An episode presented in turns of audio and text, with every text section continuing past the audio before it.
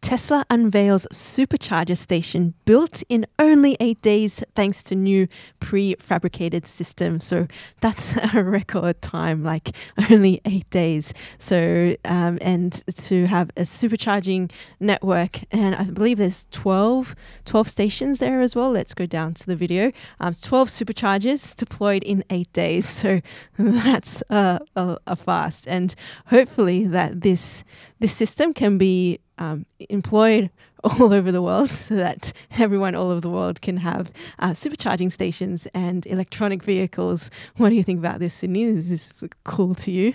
Yeah, that is really fast how they did that. Yeah. Um, so th- I think the numbers was there was a 35% year over year. Yes, pace. So, um, so it went from 23,000 um, superchargers at 2,564 stations at the end of 2020, and then to 31,498 superchargers at 3,476 stations at the end of 2021. I believe So- that and is that's just really going to go fast. up and up if, if this can, prefabricated system can be done in, in eight days. Yeah, we were discussing this the other day Mm-hmm. when how long does it take to make a petrol station yes.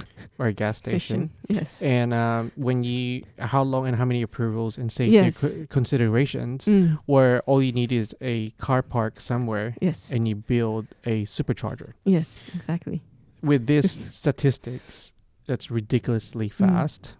And with the prefab system, they're quite literally just like opening up charging stations anywhere ev- in eight Yes. days. Yes. That is fast, that is cheap, and that is a lot safer. Yeah. So it's a matter of time. Yeah, because I, gue- I guess that I don't own EV myself, but may- if you do, comment below too. Oh, if you own one, yes. yes, Yes, so- definitely. Let But us like know. t- for for myself, if I was to own one and you're going long distances, for me, it's like t- the anxiety that you would have is that you're going to low run not on petrol because not run on petrol, but low run On low on, energy ba- on or energy and the battery, yeah. battery, Yes. and you don't want to be stuck. So Yeah. it's like, when is the next supercharged station? So I think it's a matter of time yeah, that, that- where you you no longer have to be worried about that. Yes. There's going to be, I mean, if you Yeah. park somewhere, there will be a It's, uh, supercharger there. yes, Um, and then especially with all the other car companies getting into Mm. this, Yeah.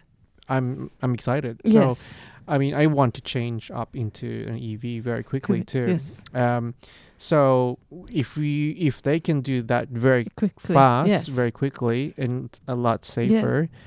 Um, you can open one up next to a school or hospital, but when you have a petrol station next to a school, it makes us second guess or second uh, think Mm. twice to do that. yeah.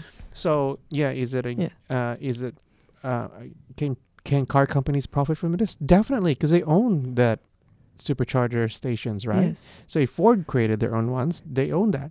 But if it's a petrol station, more likely they don't own that petrol station, Yeah. right?